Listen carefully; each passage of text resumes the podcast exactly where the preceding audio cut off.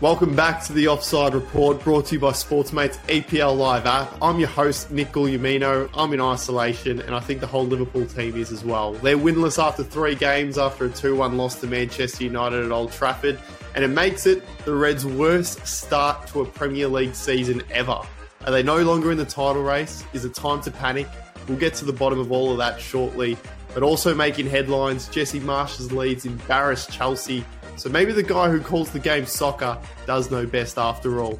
Spurs got the result at home just and did enough to keep up with their North London neighbours, who are the last standing team with a perfect record. Who would have seen that coming? And it's all because Manchester City was shocked by Newcastle on Tyneside. Planning to get through, and we'll go through our FPL performances as well, our players of the week, and we'll also look ahead to match week four. But firstly, let me welcome my co hosts, as always, Alistair Jensen and Mitch Ball, to the stands, both with smiles on their faces for obvious reasons. Boys, good to be back via Zoom again.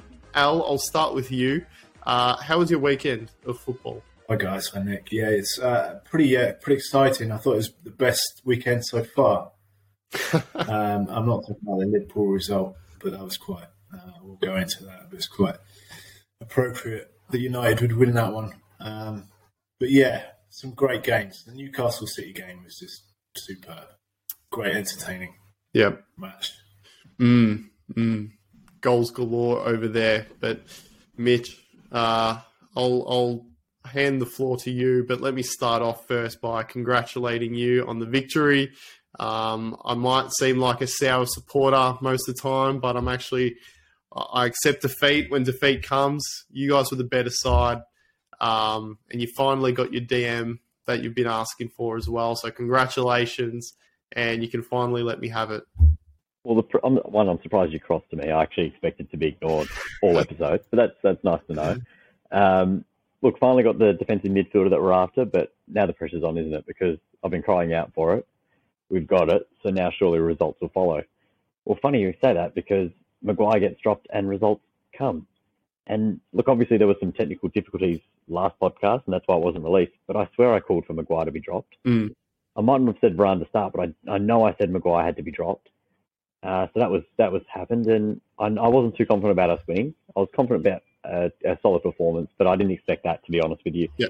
Um, I was I did between you and I. There was a bet between our us and our or myself and our finance uh, person at the office, and he owes me a beer and uh, a lunch. and it was all about a Van Dijk era, which we saw two of the Van Dijk eras. So for me, it was just it was Christmas. It was Christmas before we even won the game. I knew I was getting a free lunch. I knew I was getting a beer, and the win just really topped it all off. Beer and a lunch must be cash money now, mate. Well, finance, they can't, you know, they can probably claim it and put under the rug. So that's probably why you went the beer and a lunch. Love a beer, man. But um, I mean, yeah, you, you, you summed it up well there. I guess, yeah, it's hard not to blame uh, Van Dijk for that opening goal. I guess um, James Milner got stuck into him as well a bit after that. But I mean, what did you make of the game? Uh, I mean, obviously you would have been happy for United to win, but was it more so that United were good or Liverpool were were bad? The honest answer that's going to hit us both pretty hard. It didn't look like two very good teams. Yeah. Um, I, I wasn't. There's nothing about that United game that I sat back and watched and went, "Oh yeah, we'll push let's not even let's let's not even put City into this conversation. We'll push Arsenal. We'll push Tottenham. They, weren't convincing. I think, and to be honest, Nick, you, you mentioned this in the first, first podcast this year. You spoke about the effect of Sadio Mane leaving, and I think we're actually there is a lot to it. That little bit of extra muscle and power up front, you are missing that, and no doubt that Darwin Nunez would have brought that if he if he was available. Mm but maybe he's just a, te- a step too far at the moment. A step, he's just a little bit too immature to bring it without having, you know, without giving the card away yeah. and putting himself into a position. So there's no doubt that that was an effect in the game. But I wasn't convinced by it. I was not watching that as a, as a neutral. If I was a City fan, I wouldn't be worried. If I was a Newcastle fan, I'd be actually seeing possibilities against both of those teams to take points away. And, you know, yeah, as I said, as an opposition fan, I wouldn't be too stressed as a United fan, look, it's lovely to get three points, especially against you know a rival that we have not had you know any joy against in the last two years. Mm. It was a fantastic result. But as a Liverpool supporter, yeah, I, I mean, you can actually speak from a point of uh, of reference here, but I'd be slightly worried if I was you. And would you agree with that sentiment, or? Uh, yes, yeah, no, it's there has to be an, an element of worry after you know the start of the season that we've that we've had. You know, three games um, without a win, and that's included games against Fulham and Crystal Palace, and it's never nice losing at Old Trafford. Um, but as I said last week, I, I wasn't as confident as victory for a victory. Um, as I probably would have been last season, obviously because of the start to the season we've had, and you can never be too sure against United, no, no matter how bad they're going or how bad we're going. It's one of those games where um, you know you're going to lift uh, to try and get the victory. You can turn your whole season around uh, with with the victory against uh, your arch rival, um, and especially you know being played at Old Trafford. But yeah, there seems to be, I guess a lot of issues with Liverpool at the moment. Um, and I guess, yeah, the loser of this game was going to be the team on the back pages. It wasn't so much about who, you know, who's going to win. It's, yeah, the loser would have, uh, it's all about, yeah, sorry, the, the talking points were all about the loser. And yeah, so unfortunately, Liverpool are the losers. And yeah, you mentioned that Mane void. He, he does control everything on that left side of the pitch. I do love Luis Diaz and he's going to be a great player, but Mane's experience that he brings, the presence that he has on that left side, and um, yeah, it, it's a massive void. And then you know we spoke about Liverpool's injury list last week. I think there's nine players missing, uh, and starting James Milner. I don't know, like he's a player that's probably sixth or seventh um, in the pecking order to start in midfield for Liverpool. Um, so I'm not sh- quite sure. Obviously, with the injuries they've got, but I think I would have rather played Fabinho uh, on one leg um, at Old Trafford as opposed to James Milner on the field. So injuries are definitely a worry. Um, Firmino just looks absolutely past it as well. But uh, I don't want to use that as, as, an excuse because the club should be spending money to to um, fill the voids uh, until the cavalry comes back. So they should be buying a midfielder. Um, they they probably should buy, I think, another forward as well, another winger. Um, and you know, I think the club's not not being as transparent in terms of how long these players are actually out for as well. Um, like Konate and Matip could be a while until they come back. So instead of playing Nat Phillips like we did last week, you know, we we got to be spending in the transfer market. And I think that's where the frustration is coming uh, from Liverpool fans. Uh, so yeah, massive massive month coming up for Liverpool. They've got Bournemouth, Newcastle, uh, both at home in their next two games. Then Everton away should win that, and then Wolves at home. So the, the next four games should be wins on paper. And um, I mean, from my perspective, hopefully they are four wins. Um, but yeah, I guess with the form they're at, the confidence, it's it's going to be interesting to see what happens. But um, yeah, I mean, I've probably spoken enough about Liverpool, but Al, would you agree? I mean, what did you make of the game? Was it more so? Um, I mean, yeah, was it more so Liverpool were bad, other than United being good? Uh, I think it was two bang average teams mm. at the point. I think it's the best time to play either of them. To be honest with you, um, you know, they've obviously Liverpool struggling first couple of games. Yeah, and got a win. Uh, United, you know, rock bottom of the, of the league last week. Mm-hmm. Um, all the troubles that they've got, obviously inside and outside with their owners as well. Mm. They didn't have a. Um, there was no protests either at Old Trafford. there wasn't a massive one that stopped the game. Yeah, uh, which is good. So we wanted to see the games being played.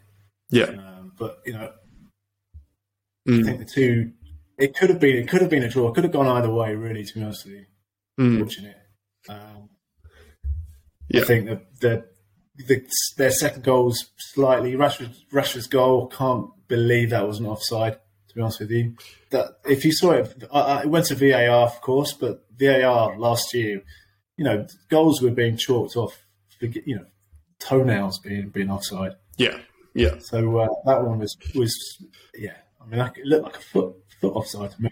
But, but, but this is the thing. Last year we all complained about that, and we said that oh, yeah. there's got to be some, you know, it should be advantage to the striker. So we can't now flip the script. And look, I, I agree. If this had gone the other way, yeah. I'd probably be on the other side of it. But if this is a neutral game, neutral game, yeah. I'd be saying, well, last year we complained about you know, it's got to be to the strikers, you know, uh, betterment. It's, you know, the advantage should always be with a striker. We should always be saying, yeah, look, in this situation, it goes Yeah. to them. So now that we are, it's, it's suddenly it's suddenly becoming an And issue. they're, they're And that and that's the thing. We'll, we'll never have hundred percent consistency. But if if we do this this year and then next year we continue on with the same exact flow, no one's going to complain. It's just because we were so strict last year Yeah. with the whole VAR and everything was black and white. And we're all, we all, if this was chalked off, we would we'd be having the exact same conversation right now.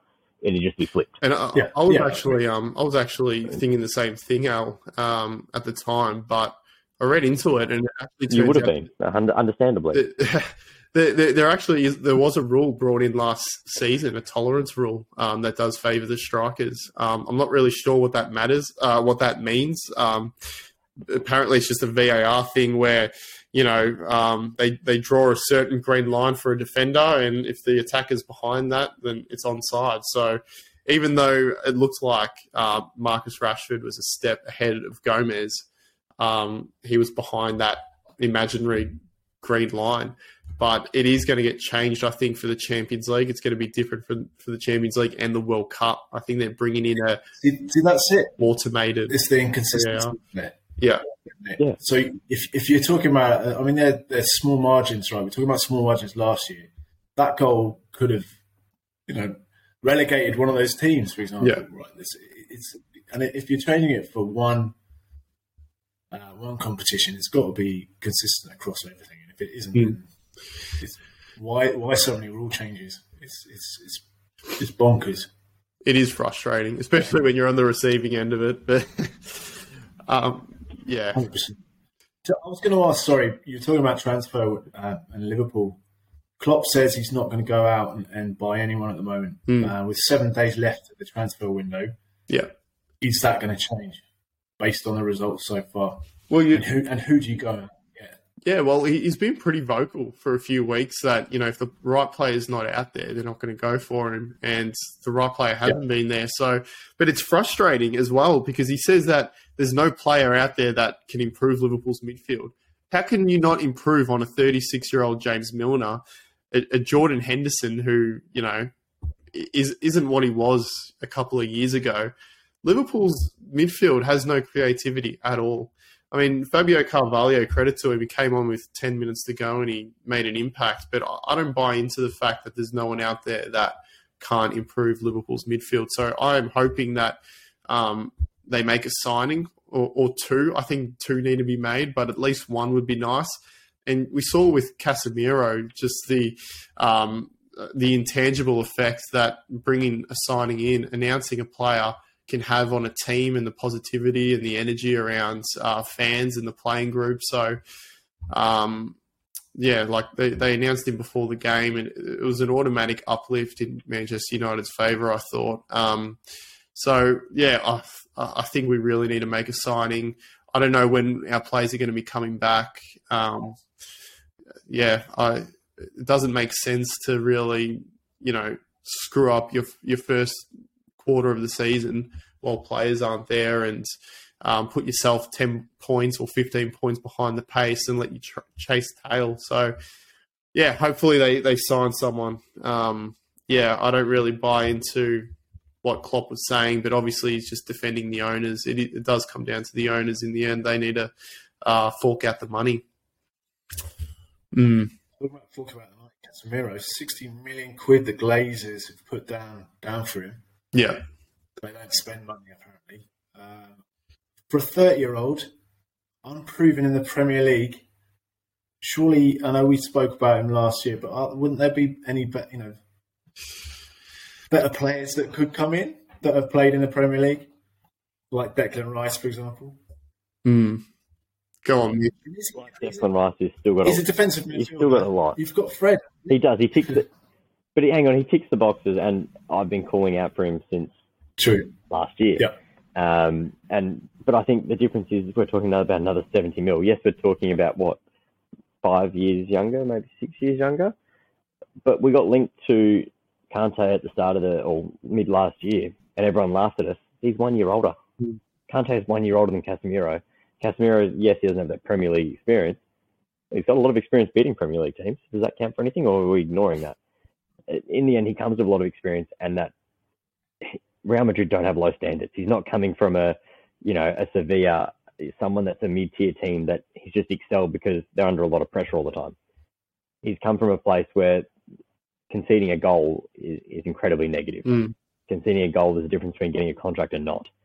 Um, and the high standards at Real Madrid, if he can transfer those into United, which you've got to admit, looking at the difference, and we can put a lot of it down to yeah, the United players have stepped up from Bournemouth and everything else. But uh, as Nick, as you alluded to, undoubtedly the fact that he was unveiled at the pitch, was there watching the game, that should have had something, and, and it should have had a lot to do with it. The other thing that before we and I, I won't you know go too far away from the Casemiro, but if I don't mention, I'll feel guilty. We all made a, a mention last week, and obviously didn't get away, but about the United players having to run 13.8 Ks at training.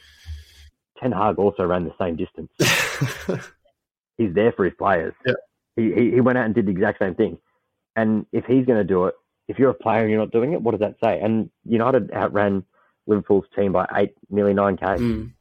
That says a lot about a team that is coming into it. And you've got to you've got to assume that Casemiro is not going to bring those down those standards. He's the elite type player that has done it all. That if McTominay and Fred can't learn a thing from them, from him, Mm. What does that say about their mentality? Not not United as a club, but you know, bringing these ultimate professionals, which Varane is. He started. I, I have a lot. I think that makes a big big difference.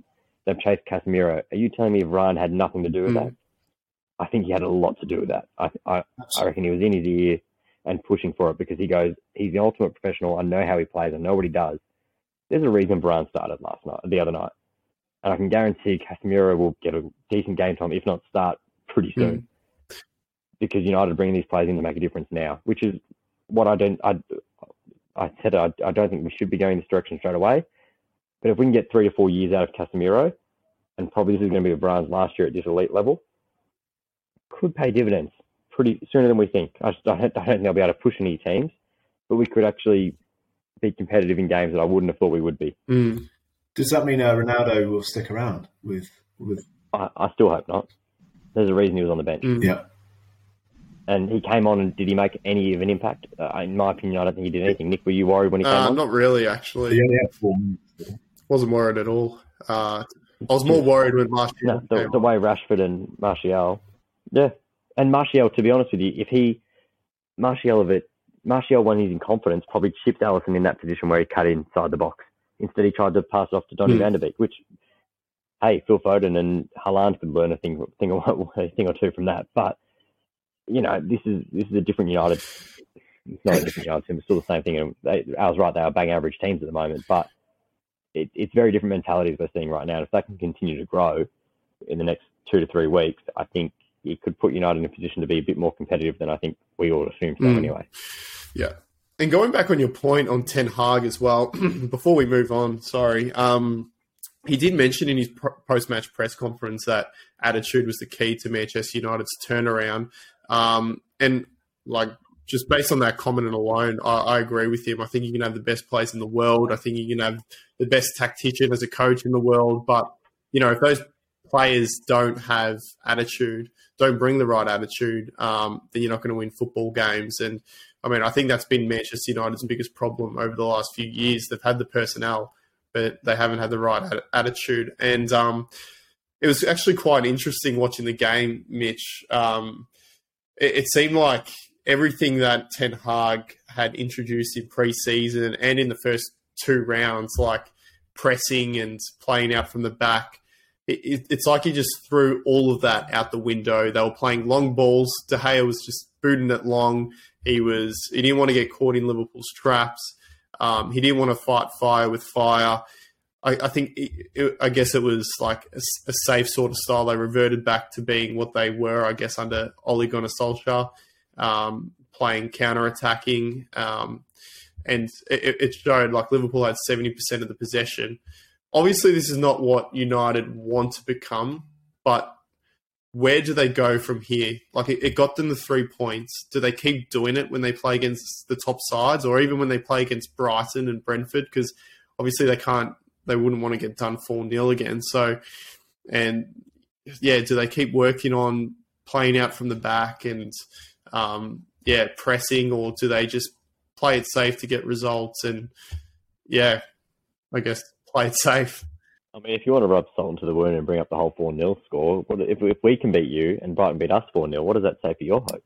Um, but no, look, seriously, um, there's two things, to, there's two elements to this as far as I'm concerned. One, he's still, he can't come in and, I think he's now realised he can't come in and play this Ten Hag ball with the squad he's got.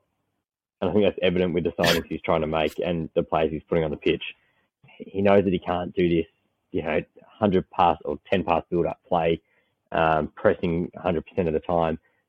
But on the other hand of it, I wouldn't say we didn't press. I think you've got to look at the amount of times that there was passes made into the Liverpool midfield where the centre halves and fullbacks more specifically were chasing up and actually getting involved in tackles higher up, higher up the pitch. Um, that Tyrell, the uh, young guy at left back for United, the amount of times he dispossessed uh, and forced Liverpool midfielders to play backwards was incredible. And it's not a full team press. It, it's it's a man on man press and left late, but it changes the way you, you would have liked to have played forward. Yeah. Because let's be honest, you were one or two passes away from you saying Milner and Henderson can do the job. It, it, it's a game of inches, and I think they did change. They were able to change the game uh, in that perspective. But look, I think he's I think he's playing with the team he's got. I think he's realised he's got to do that until he gets what he wants. Yeah. And the only way he's going to be able to attract the players that he needs to play Ten Hag ball is to either play pay well overs, which we're possibly looking at doing with Frenkie de Jong, or actually just consolidate a position in that top four to five, you know, where you can play Champions League or Europa League and actually begin to talk to players that United should be out of the side. Because that's not what we haven't been able to do that for the last two years. Mm. That's why we've had to sign a 30 year old Casemiro as opposed to a what 23, four year old Declan Rice. That, that's the reality. Yeah, yeah. No, it's uh, yeah, hard to not agree, but it, it, it's going to be interesting watching how uh, United line up against Southampton. Uh, on they've got the early fixture actually on Saturday nine thirty. Um, so nine thirty. All, all eyes on that one um, for sure. But moving on, a team that um, we spoke about how Liverpool, um, yeah, obviously haven't filled the void of uh, Mane and the the injured players they're missing, but a team that uh, hasn't struggled at all with the players they've uh, lost is Leeds United. No Raphinha, no Calvin Phillips, no Patrick Bamford is injured, and no worries. I mean, Jesse Marsch, the American who brought two American players in with him in Brenden Aaronson and Tyler Adams, they've all three of them, I mean, have fitted in seamlessly. Leeds have really, um, I guess, adopted uh, the way he wants them to play, and he hasn't pressing, playing attacking football, and they absolutely annihilated Chelsea 3 0. Um, and yeah, Leeds deserve all the plaudits. And another one actually is Rodrigo. He's in form, four goals, league's leading goal scorer. Um, and they're sitting third. I had them to get relegated at the start of the season, but I'm impressed. Tuchel wasn't so impressed. He still thought um, Chelsea were the better team. Um, but was the pitch a bit dry, or is that just a Liverpool? Probably excuse? just a Liverpool excuse. I'm going to say. But it okay. did look like it was warm weather. I don't know. I don't know if that had anything to do with it. but um, yeah, I mean, we, have I reckon in these first three weeks we've seen um, so many, uh, so many of the big six teams drop points. We've already seen City drop points, Chelsea, Liverpool, United, and whatnot. But um, I mean, w- would you put it down to arrogance? costing these teams points this early in the season, or has these uh, have the small teams closed the gap on them? I like how you put arrogance in there, but that's just because Liverpool drop points. Whereas if it was the other way around, you'd just be you'd be okay with it. I think we're not taking into consideration City drop points against a Newcastle team that we all had doing extremely well. A Newcastle team that since Eddie Howe has taken over has won. I think it's not it's not actually that little. I think it's maybe ten points different in comparison to a very completed Liverpool and uh, Manchester City squad. This isn't a Newcastle team that any of us took lightly. Uh, none of us had them in our, our top six which we could all live to regret. But I don't think any of us would have been that shocked if they if they do end up finishing the season in top six either. It, it, I don't think dropping points to Newcastle is that dramatic anymore. I think, you know, I, Liverpool and United dropping games already. That that's an issue. Yeah. That that says a lot about where we are, uh, both of us at, at, the moment. I think dropping point. If we'd burst a Newcastle and a, uh, we knew Brighton started last season so strong. It's not a shock it, it is a little bit, but it's it's not that dramatic. Yeah. Dropping points to the Fulhams of the world that hurts. That that's where title chasers are really put under the pump. Mm. Newcastle. I think you can afford to lose no matter what stage of the season is. Dropping points to Newcastle this season won't be a big won't be a big thing in my opinion. I I don't think that's a game that City will rue. If anything, they fought back from three one. They'll they'll probably actually use this as motivation and. The, the fact that they can do that against that sort of a club will be fantastic for them, you know, in future games. I think, yeah, I think Leeds we I'm not going to say we all got it wrong just yet because there's a long way to go in the season, and, and we all know that for a fact. But hey, maybe Ted Lasso is, is something we can all you know copy. yeah, yeah, hard to disagree there. Again, um, yeah, I have to agree. You know, you play Newcastle St James's Park. I think a lot of teams are going to have trouble there this season. Um, Al, just back on Leeds for a second. Uh, we've seen the Americans come in, do a job, and I think we're starting to see a greater influence of Americans in the Premier League, including owners as well. Firstly, what do you make of that? And secondly, as an Englishman yourself, are you scared of facing the USA in the World Cup? Um, I think it's yeah, it's good to see that it's quite a big. You know, it's always been over in the states. It's always been, you know, the women's game has always been really high. They've always been so good. Mm. Um, so much the, the men's team, but but uh, I can see you know them coming over. It's, it's great. It's great for the game. I think the Leeds United fans are loving it, loving him as well. There are lots of um, USA flags uh, in, in, the crowd. Uh, he's got a bit of he's got a bit of passion as well. I saw him actually when they scored the first goal. I think he ran past Tuchel. Yeah, he did. Like same as Conte did the other day, and there was no you know yeah. squaring up or anything like that. It's just yeah, Tuchel. Yeah, he's kind of a strange, strange guy. I think. Yeah, going back to your question about USA against England in the World Cup. Yeah, it's going to be a tricky game. I think we played them uh, a couple of World Cups previously, and we drew one all. Yeah, there's a Rob Green through through the legs, nutmegs. Pretty bad uh, goal from their end, but I think um, I think we should still beat them. Yeah, yeah, We've still got the squad there to beat them. But but yeah, it's good to see that Ted Lasso is doing well. In fact, Ted Lasso, the actor, was at the um, Tottenham Hotspur Stadium watching Spurs at the weekend with Ronaldo. Was it? The box. Which Ronaldo? Cristiano? Yeah. Not Cristiano. Oh, the original. He he had other places to be, like beating Liverpool. I was going to say. yeah, that's it. Um, uh, but yeah, I think it's it's good for Leeds they played really well. I thought they were definitely the best team on the on the pitch. Tuchel, I'm not sure what he's talking about yep. there. I think uh, I actually put him down as Tuchel mm. as the first manager to go. I think there's a lot of pressure on him. He's feeling the pressure. It's just a matter of time. Tick tick for him at the moment. I think.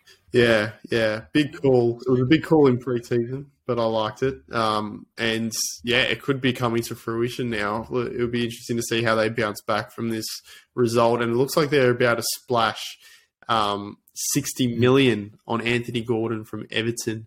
Um, that is just bizarre, in in my opinion. But for me, I think they need a proper striker. Uh, and obviously, Anthony Gordon is more of a winger.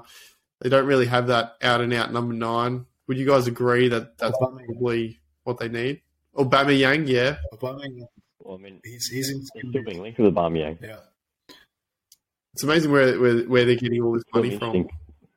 New new owners come. Well, this is the thing. I think that's what's, but that's what there's a lot of it. It's not even have to be new money because I don't think Barcelona can sign half the players they've got. So if United, which apparently they keep upping their bid for De Jong, and Chelsea come in for Aubameyang, there's there's a problem solved there straight straight away for Barcelona. So I, I wouldn't be shocked if in the next what we've got a week or so left in the transfer window, if both deals were to happen for ridiculous money that no club should really pay for these players, but it'll unfold because Barcelona are desperate and United are still desperate desperate to find another midfield option, and you know Chelsea, as we know, need a striker, and they got a they got they were lucky last couple of weeks with Koulibaly putting on his striker's helmet, but he's obviously out for a little bit now, and that's it. That's it. Yeah. That Chelsea, right? Chelsea link with every player in every team. That's how. That's what it's like being a United fan. To be honest, for the last three years, we just get linked with everyone, even if we but don't. Chelsea actually signed. Um, you know, we don't even have to go through the names.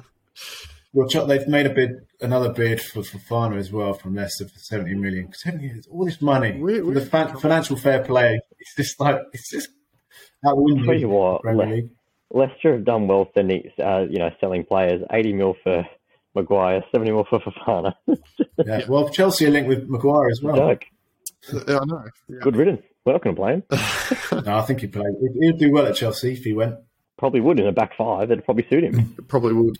And that's actually not even Well, I thought he talking. plays- That is Probably legitimately. plays in England. That's what that's what England plays. Yeah. So Yeah. yeah, and that's the difference. He actually looks okay in an England shirt because he's not having to do the main role because he's not good enough for I think he'd do all right It's as simple as Casemiro in front of him. Well, I it's a CDM. That's what I've shouted for all week, or all year. Sorry, for the last two years, three years. But in the end, I think in the Varane Casemiro partnership and Martinez, we're not speaking about. We haven't no, we haven't not even mentioned him because he did what he is very capable of and did not look out of place at all. Funny about that. Oh, I, look, we'll go back to that in a minute. I know I've been slating him about his height. He's still, he's still pretty small, right? Hey, for four foot three, he did extremely well, and I don't want to hear anything else. he's, he's not marking Andy Carroll up front at the moment because obviously he's banned. And uh, Well, Crouch is retired too, so that's not the point. and I know we're I know we're backtracking now, but that's probably why Liverpool didn't win was because we didn't have a striker actually pressuring pressuring. Exactly. I mean, yeah. we, we And I think Martinez he Who- put an own goal, didn't he? Oh. He was So Firmino's not a striker he's and not. is irrelevant No. in his job. Is that what we're now He- going with? he- he's not good he's enough to be a Liverpool he's player. a false Firmino? nine. He's not good enough. Okay, that's fine. That's what He's I a want to check. false nine. who's All the hate spent- mail can go towards It you. frustrated me. Salah is not good enough to be at Liverpool anymore. Firmino's not good enough to be at Liverpool anymore. That's fine. It just Do you want to words offload Van Dijk after his mouth, poor performances this year? I, I swear, Well, I now think it's- Firmino spent more time in midfield than he did as a striker on the on Mon- oh, on Tuesday. That's because your midfield couldn't get the ball through to him. That's Exactly why he had to drop in. Thank you. That's what I'm talking about. We're on the same page here, mate. um, moving on to another. Yeah, your game, team's though. poor. That's, Let's talk about your boys, Al. Spurs uh, get the win against Wolves 1 0. It was Kane again uh, popping up. His 250th goal for the club. He's 185th in the Premier League, the most of any player for a single club. He overtook Aguero with 184 um, to become the outright leader. So, I mean, what a player he is. He, would you put him down as the greatest of all time for for Tottenham? Uh, no. Oh, At the moment, probably. I don't know. Uh, it's it's it's hard to say. I mean, trophies make Yeah. make players as well. Yeah. Um, and we don't have any of them for quite a long time. I think. But, but yeah, I mean, he's obviously as you said, most Premier Premier League goals for one club. Um, he's pretty, you know, up there. He's 185 goals. Is is fourth, fourth in the all time Premier League scorers list. Uh, a thousand goal as well for Spurs in the Premier League. So all these records, but yeah, we kind of want to. And I bet, as Conte said, he, would change all of those records. You know, he'll swap those for for trophies, yeah. and it's got to come this year, really. And it, it almost looks like it does. I mean, you, you take a 1 0 win. I know it wasn't probably convincing, but um, I mean, yeah, you, you'll, You do against Wolves. Wolves are hard to hard to score against for sure. Um, and I think they had a, the best first half. They had 12 shots, but I mean they, they didn't really test Lloris.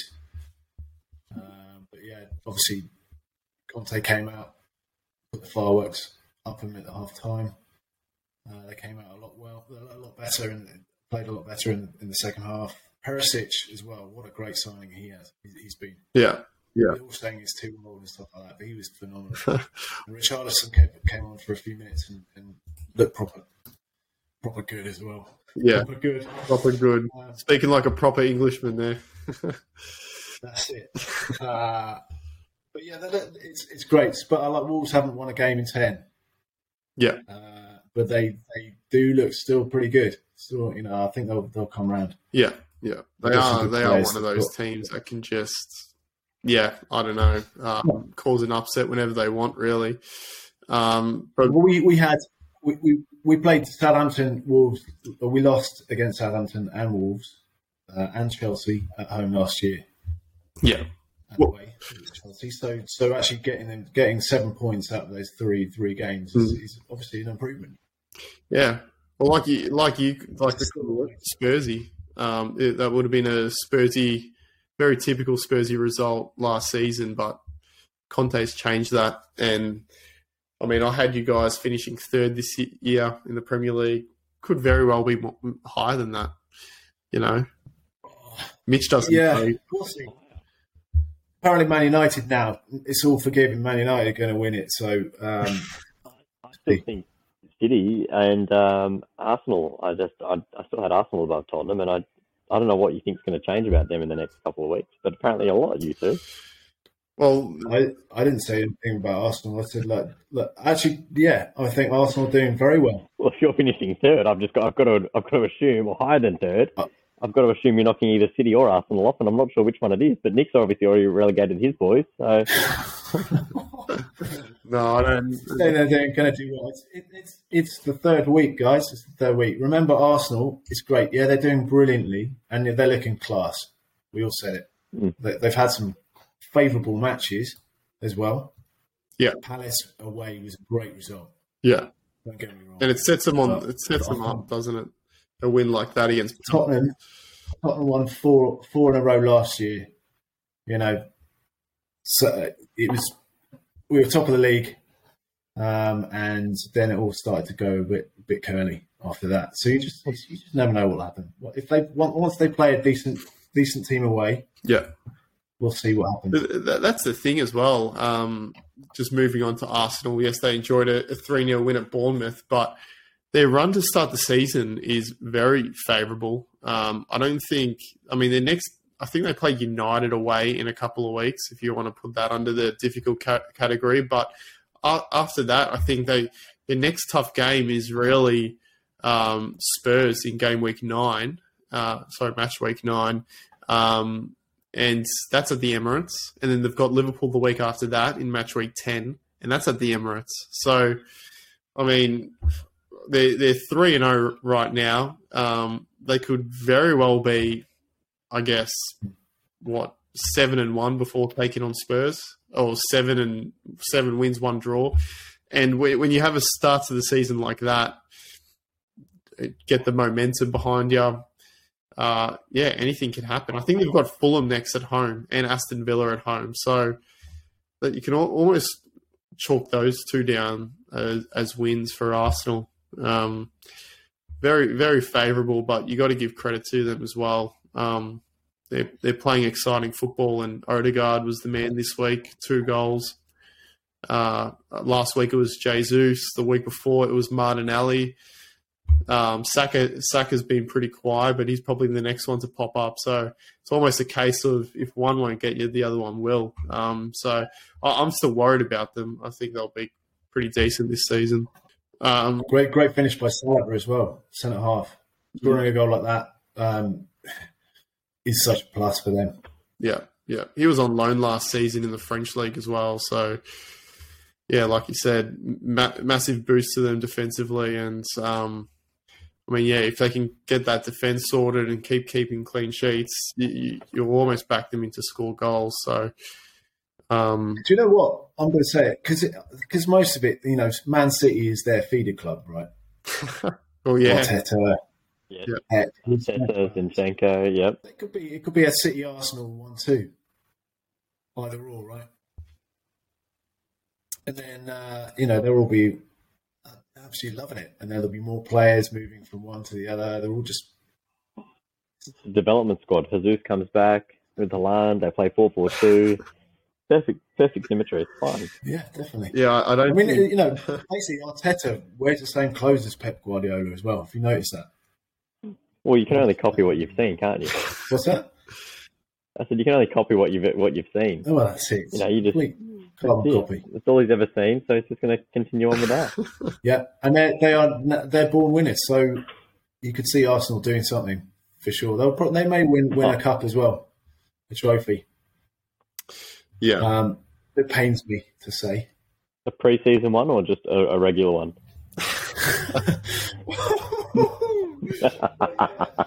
Preseason's all gone. Apparently, they won preseason, didn't they? Um, Uh, well, that I think they won and United was second. I No, believe, but that hasn't helped us either. So well, I can see probably Man City, Arsenal, and then Man United probably third, and winning Hmm. winning the uh, Champions League. Man United. Oh no, hang on. a second. yeah, Wait in 2020, 40, something like that. Are they in the, are they in the Europa Conference or is it Europa League? Don't start. Don't Yeah, start. Okay. And I'm pretty sure it's I think Arsenal in Europa as well this season as well. That's right. You'll be back with the with the rest of us very soon. Don't stress. Uh, good. Or maybe maybe Liverpool might be out of it completely as well. So that's let's just all not you know let's not count their eggs on the hat. Can't put Tottenham down. It's all right. And actually, you say about Conte, there's one player, one coach that's come in, set, set piece specialist from Italy, um, Gianni Vio, uh, who's who's made a difference already. You know, I think we scored three goals from the set piece, set pieces, and that was a great, great, great goal of the weekend. I thought a great movement from Kane. Yeah. Perisic at the you know front step. Mate, I told you, Perisic, pretty easy goal. quality, quality signing. Um, I, I told you guys, it was- He's a fit. yeah. Well, let's. Uh, is he going to start every every game uh, every week? Sorry, no. He'll probably be mad. No, I don't think so. Sessignon, Sessignon will probably play a, a, a, quite a few as well. So it'll be, be be between those two. Yeah. I think those are the main. that You know, he's got, got that sorted on the left side. Yeah. The right side. Um, that you've still got a few questions about. Yeah, yeah. Um, boys, we we were speaking about Manchester City earlier. Um, let's move on to their game. Obviously, the three-three draw against Newcastle. Like Mitch touched on earlier, I don't think any of us are really worried about uh, City's form. Uh, let slip in, you know, two points um, this early in the season probably doesn't mean much for them. They'll probably go on to win the next ten or something like that. But Newcastle, massive plus for them. Again, don't think they're going to uh, drop too many points at home. They're going to be quite a tough uh, task for a lot of teams. But let's talk about Saint Maximin to assists, Trippier's goal. This oil money going to make Newcastle a genuine top six contender this season. Of course. Uh, no, it's also about Eddie Howe, isn't it? No, look, in the end, some of these players that are now starring are players that were there anyway, Yeah. and they just weren't receiving the guidance that they were. And we've all said, uh, okay, we've all, we all have all said it. They didn't need to go out and buy the flashy players. That's not what they've done. They've gone out and bought solid players that, put it this way, if any of the big six clubs, and big six in quotation mark clubs, uh, had signed, we'd all be like, why in the world would they sign them? That doesn't make sense Well, they're doing it with foundation-based players that are there to build a squad. If Liverpool signed Guimaraes, you're telling me he would start? No. no, but they're still better players than what Newcastle had prior. Like, Oh, they're better players, but they're not. They're still foundation club players. That if that if Brighton had signed them, we wouldn't be shocked if Brighton signed them. They're mid-table players that are actually just playing in a very good system at the moment. Eddie Howe can always coach. That, we saw that that was evident at Bournemouth. Mm. He did not have the crop, but the style of play that Bournemouth were able to play and the results they were able to get were phenomenal. Now we're seeing what Eddie Howe can do with players that can actually adapt and play to a model that he is happy to. And there's the threat of if you actually don't do it and don't do what we ask and don't play at a high, uh, a high effort and a high level of skill, you'll be replaced by players that can. Yeah. That's not what Newcastle have had, and that's the biggest key. Like, no doubt the money makes a nice difference because that's what is enabling a lot of this. But it's still you still have the right person in place, the right team in place, and that's what they've got. They haven't gone out and bought superstars because we've seen that United buying players of a high level doesn't exactly make you a good team. Mm. Newcastle are a good team of good players. There's not a there's not a player there that no, there is players there that are linked to big six teams, but there's no player at Newcastle right now that you're telling me that Liverpool would go out and openly chase to start. Yeah. You know, is there? Or am I? You know, I, I don't think there. There's a- one or two, but not the difference of. We're not talking that Man City's not going to go and take their team apart. no, yeah. That's that's the way I look at it. well, yeah. What about Bruno Guimaraes or whatever? He's he's pretty shit hot. He's He, he, he, he was linked to Arsenal. He was the only one that maybe the top Apparently, six would have yeah. chased. But yeah, yeah, you make a good point. But that was a Mikel. But hang on, we're looking at a Mikel Arteta who is from the city background, who likes to play football. Eddie Howe plays football, so it's, it's that linkage of it. They they're looking at the same player because that's what they identify as a high level of Yeah. talent. And that's all we're seeing is translating. They're looking for a high level of player that is adaptable, that can play at a high level, and there's technically a good player. So I'm not shocked that those two clubs, being Arsenal and Newcastle, you know, those two coaches are looking for those sort of players Yeah. for me, I, I just think that Newcastle a lot has to be a lot of credit has to be given to Eddie Howe, and unfortunately, that'll be skipped because of their oil money. Mm. Yeah, They're kind of, I think they're still backing him. I think he'll do well this season, as you said. So I think just keep him on. If he's, he does a good job, Why change? Oh no, I don't, sorry. I, yeah, I don't think Newcastle. Sorry, are not backing him. I think that the the general fan will just look at this as a oil money um, victory as opposed to an Eddie Howe.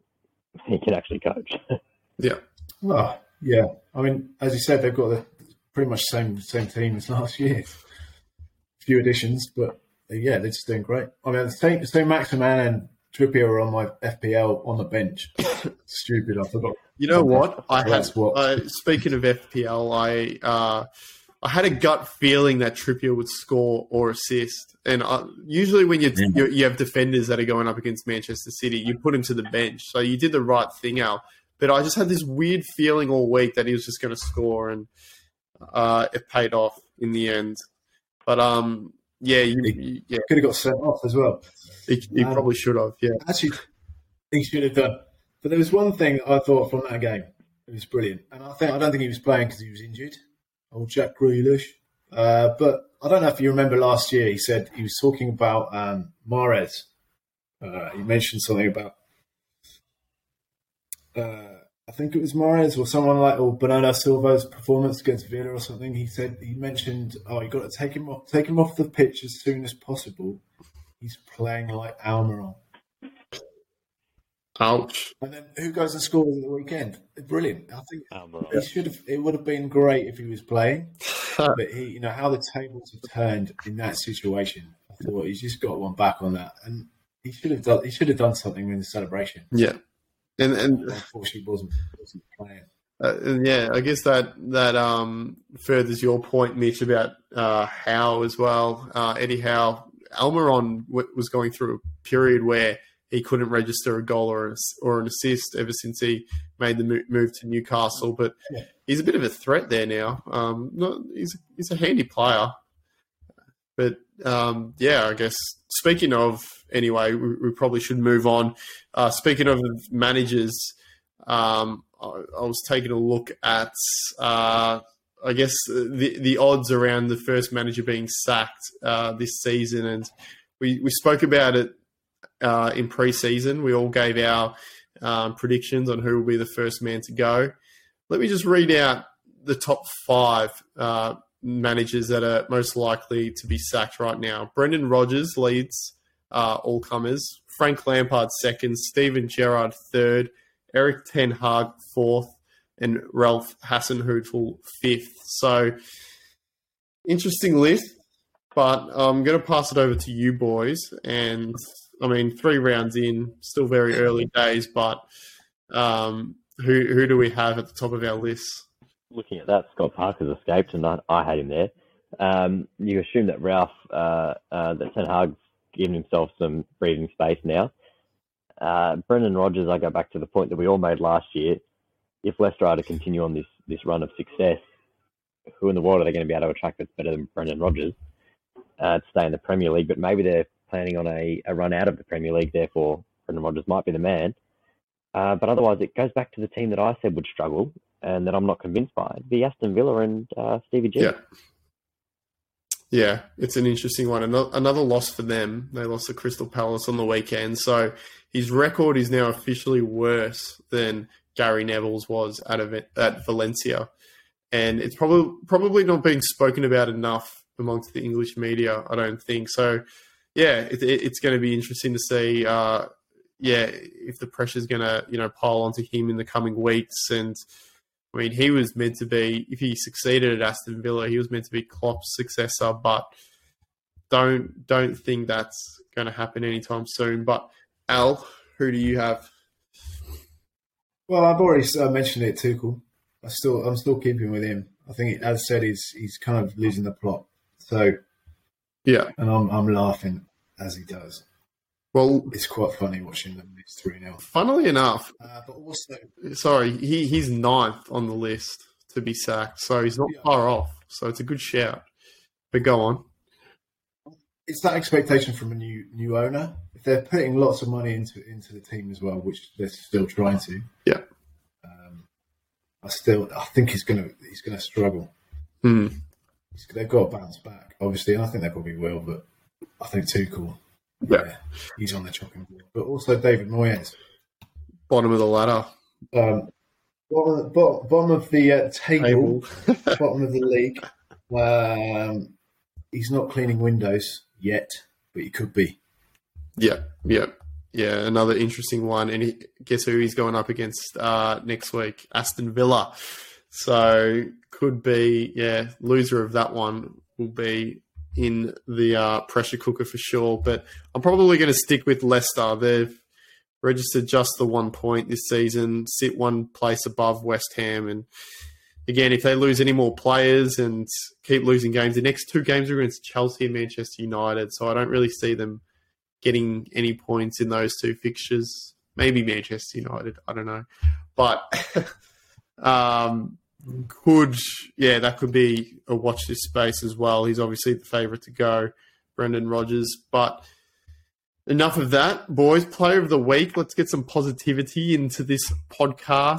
Uh, our three, two, and one votes for the weekend. There's actually a lot of candidates. So, uh, looking at the boys you put down, there's some interesting calls here. Al, I'll start with you. Um, my number one, one point. It's quite tough, actually. It Maybe I should swap this round, but I'm going to go with Alan Sa- San Massimo.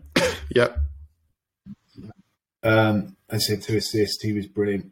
He's a bit like Paul Gascoigne. They love him. Uh, the Geordies do, don't they? Yep. Uh, he's he's quite iconic. Yep. Again, um, number two, Mitch, you'll love this as well. Considering I've been slating him for being five foot one and a half. Oh, he's. Okay, this is good. Lisandro Martinez played all right, didn't he? Mm. Played all right with a player beside him. He has confidence rather than Maguire. It's funny, you put an actual footballer next to a footballer and they play well. Mate, Maguire is a footballer. He's just, he's just, just because he's a big lump. He's in the wrong. He's in the wrong. He's in the wrong system. But that's that's a conversation for another day. He's a big lump. You need big lumps as well. Slabhead. Yeah, that's fine. It's just a big unit. You just can't. Yeah. Anyway, and three points to Jack Harrison.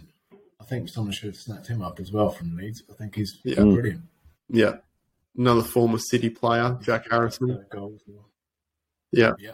And look, look where it's gone. Mm. Look where it's gone from. Gone. Two. Yeah, yeah, good shout. And they're my three, three, um, I like it. I like three players. Mitch.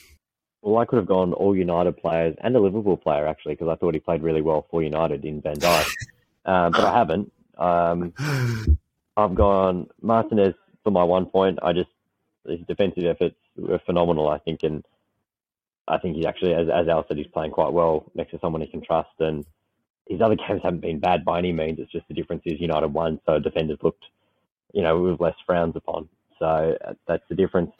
For me, Odegaard's performance, yes, lesser team, but still phenomenal Mhm. uh, to be at such a young age doing that in the midfield. And there was a lot of pressure on this kid not long ago when he was at Madrid.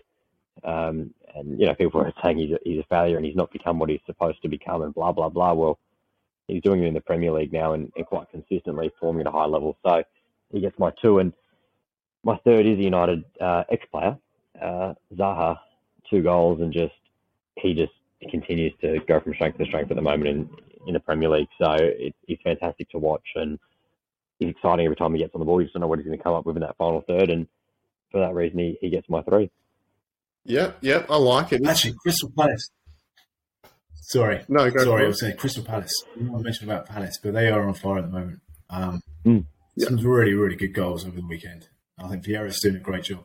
He is, and they've got a Sorry, lot, Nick. They've, they've got a lot of good young players as well, Palace. But yeah, they're they're probably one of three that have really surprised this season, along with Leeds and Brighton, and oh, I guess maybe Newcastle as well. But I guess we all kind of expected them to be there anyway. But yeah, Palace have been on fire, and yeah, Zaha as always. He was meant to leave uh, Palace a few years ago, but funnily enough, he stays on, and yeah, he's become the main man there. So good on him. Um, I think we've gone for. Did you mention Odegaard, uh, Mitch? You did. Okay, so we do have one the same, but uh, all in all, some very different players. I've gone with uh, Rodrigo from Leeds with one vote. I thought he was brilliant. One goal, one assist. Um, yeah, I thought he just he's, he's led the line really well for Leeds. Did, did it against a good team in Chelsea. Um, Odegaard, two votes. I'm with you on that, Mitch. And uh, three votes. Shay Adams. Rashford. No, not Rashford, not quite. He actually got dropped from my FPL team. Uh, Shay Adams, two goals coming on as a substitute to win Southampton the game. So he he takes my three votes for the week. I thought it was brilliant and uh, caused more misery on Leicester, but um, it sets up a massive game uh, match week for boys. Uh, plenty of big games to look forward to. Um, we've already mentioned a couple on the pod already, but um, what is sticking out to you uh, ahead of the weekend's action? Who wants to start? Brighton, Brighton versus Leeds Yeah, that is a big one. the big one. Yeah, two informed teams. Brighton are, Brighton- Brighton are brilliant at the moment. Yeah. They're, they're the best defensive team in the league at the moment. They've conceded one goal. Um, and that was an own goal as well against Manchester United at Old Trafford. So, yeah, the, after Manchester City conceded three, Brighton now have the best defense in the comp statistically. And they're going up against a pretty good attack in Leeds as well. So, offense versus defense. And yeah, I'm with you. That's going to be a big game. Mitch, I've got what you alluded to as what could be Sackgate, uh, Aston Villa, West Ham. Yeah. Because honestly, we normally see that first sacking early in the season, and I'd argue almost that Stevie G is too big to be sacked. Mm. Um, but there's severe possibilities if we're honest. Yeah, It could be both ways though as well. yeah. Like West Ham, you know, they're going to struggle all the Mm. way. They don't look good at the moment. The pressure's on them. Um, it's actually flown under the radar a bit. I was quite shocked when I saw them dead last, zero and three. Um, I mean, they've already played. Just think they're one win away from being above Liverpool. well, that's it. It's a scary time. That's that's exactly right. And I mean, if Liverpool lose to Bournemouth, uh, that that could really put some pressure on uh, Jurgen Klopp. will you will you burn a jersey if that happens? No, no, I won't. Will you burn your jersey if No, No. I, not yet? I'm- What about three defeats in a row? Let's let's find the ground.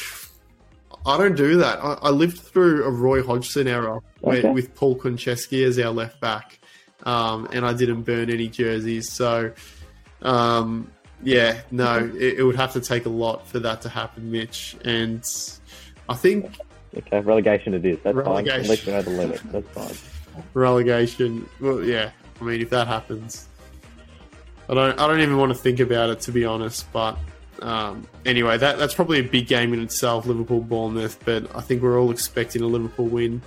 Touch wood. God help me if that doesn't happen. Um, but I'm also going to be keeping a close eye on Manchester City Crystal Palace, like we just spoke about. Palace in good form. They caused Liverpool some issues at Anfield a couple of weeks ago. Just wondering if they can do the same to um, to Manchester City. So, and that along with the Southampton and Manchester United game, both both very big games um, in the context of those team seasons. But yep, plenty to look forward to. And uh, uh, but as for now, that's probably a wrap on the podcast, fellas and listeners. Don't forget you can follow all the Premier League action as well as all the other major leagues across Europe. Plenty happening. You can follow it all on EPL Live and. Uh, we'll be back again next week, right here, same time, to unpack the action all over again. But until then, enjoy the football.